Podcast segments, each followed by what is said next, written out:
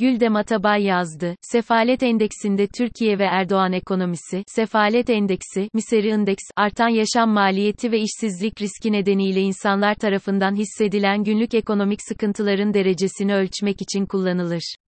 Bu basit endeks, işsizlik oranı ve enflasyon oranının toplanmasından oluşur.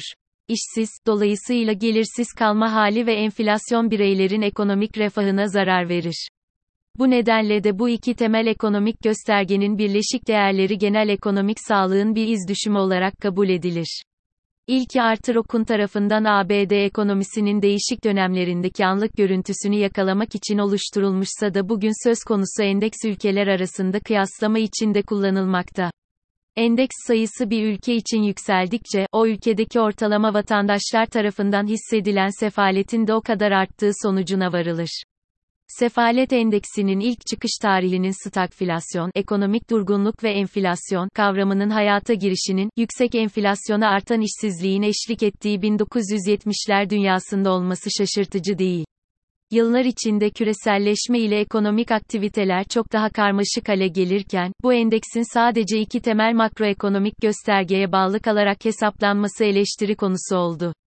Fakat halen bu iki temel gösterge toplumu oluşturan bireyler açısından en keskin etkilere sahip olmaları nedeniyle endeks dikkatle takip ediliyor. Uzun 10 yıllar sonra gelişmiş ülkelerde dahil olmak üzere küresel enflasyon yeniden artarken ve pandemi döneminin yarattığı ekstra işsizlik veriyken, söz konusu endeksin yeniden popüler hale gelmesi de sürpriz değil. Karmaşık küresel ekonomik dinamikler içinde ortak sorunları hangi ülke vatandaşlarının daha ağır yaşadığını hızla yansıtması açısından da değerli. Bugün Türkiye'de 3. çeyrek 2021 büyüme verileri açıklanacak. Beklenti önceki çeyreğe göre %1,5 civarında büyüme ve 3. çeyrekte yıllık artışın %6,5 seviyesinde olması.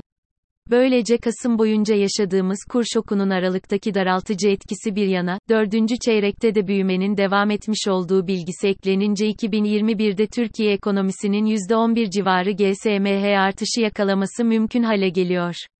Peki, sefalet endeksi, verileri böylesi kayda değer büyümeye ne derece sağlıklı bir Türkiye ekonomisinin eşlik etmekte olduğu hakkında bizlere ne anlatıyor? Ekonomist Daniel Lacol dün Twitter hesabından, seçilmiş ekonomilere ait son açıklanan verilerle okun sefalet endeksi sonuçlarını sayfasında paylaşmış. Şaşırtıcı olmayan şekilde Türkiye %31,4 ile listenin en üst sırasında. Diğer bir ifadeyle Türkiye halkı ekonomik yönetimin getirdiği sefalet yükü altında sorunlu Brezilya, İspanya 10 yıl öncesinin batık ekonomisi Yunanistan gibi ülkelerden açık ara büyük farkla ezilmekte.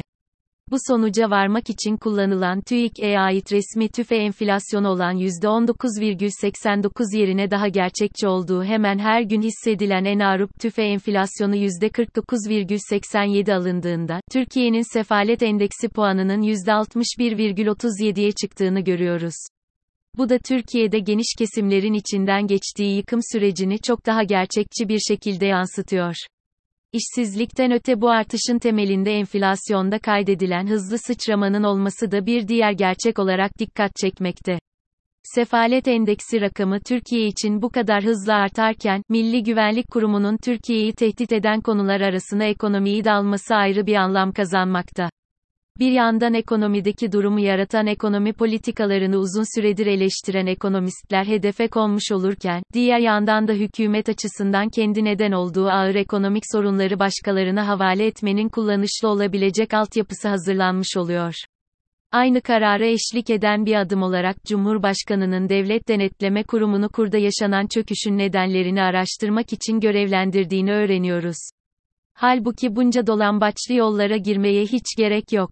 Daha dün basına yansıdığı şekliyle Cumhurbaşkanı Erdoğan yurt dışı gezisinden dönerken uçağında kendisine eşlik eden basın mensuplarına yaptığı açıklamalarda soruların cevapları da açık bir şekilde yer almakta.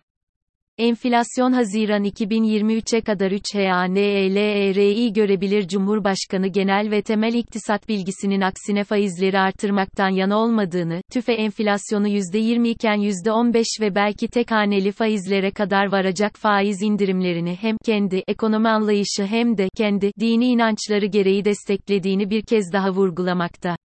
Erdoğan'ın beklentisi, değeri artık hesaplanamayacak kadar düşük seviyelere inecek TL ve beraberinde yükselecek enflasyona rağmen, Haziran 2023 seçimlerine kadar enflasyonun düşeceği. Arada nasıl bir mucizevi neden-sonuç ilişkisi olduğunu 15 gün aralarla çıkacağı TV programlarında halka iyice anlatma planları içinde. Akıl yürütme çizgisinin arkasında ucuz iş gücü ve Türk mallarının düşen fiyatları sayesinde ihracat artışının yükselerek devam edeceği ve bir noktada cari fazla vererek oluşacak döviz bolluğunun TL'yi yeniden değerli kılarak enflasyonu aşağıya çekmeye başlayacağı var. Cumhurbaşkanı ve etrafındaki temel ekonomi bilgisi yoksunu danışmanları bu sürecin önümüzdeki 18 ayda meyvelerini vereceğine derinden inanmış durumda. Bu sürede sefalet endeksinde yeni zirveleri zorlayacak Türkiye vatandaşlarına ise bahsi geçen ve nedense son ana kadar kimsenin haberdar olmadığı bu köklü yapısal değişim sürecinde acı reçeteye katlanmak düşüyor. Bu sürecin oy kaybını artırmadan atlatılması için uygun görülen de gerçekleşen enflasyonun kısmen üzerinde yapılacak asgari ücret vesaire maaş ayarlamaları. Halbuki sadece son bir ayda dolara TL karşısında kazandırılan %50 civarındaki değerin önümüzdeki 6 ayda enflasyona yansıması 15 puan kadar olacak ki bu da yıllık tüfe enflasyonun %35'e fırlaması demek. Erdoğan'ın her 15 günde bir çıkacağı TV programları ile icraat planı konusunda yapacağı aydınlatmalar artırdığı belirsizlik eşliğinde TL'nin değerindeki aşınmayı daha da besleyecek. Şimdiden %57'yi geçen dolarizasyon politika faizinin %9'lara kadar devam edileceği iması eşliğinde %75-80'lere yönelecek. Hepsinin ötesinde, 260 milyar dolara ulaşan mevcut döviz mevduatlarının ihracat yapan şirketlere uzuz kredi kaynağı olarak görüldüğünün itirafı ise sermaye kontrolleri ve kur rejimi değişikliği korkularını daha da artırarak finansal sistemde domino etkisi yaratacak bir krizi tetikleyebilecek. Bugünden Haziran 2023'e kadar geçecek sürede Erdoğan'ın ekonomi deneyi içinde değil enflasyonun düşmesi, arşa varan ekonomik riskler ve üçlü hanelere yönelecek enflasyonla yine olan Türkiye'de geniş halk kitlelerini olacak. Daha da yükselen sefalet endeksi ise 2022 sona ermeden Cumhurbaşkanının yüzleşmesi gereken en derin siyasal sorun olarak listesinin en başında yer alacak.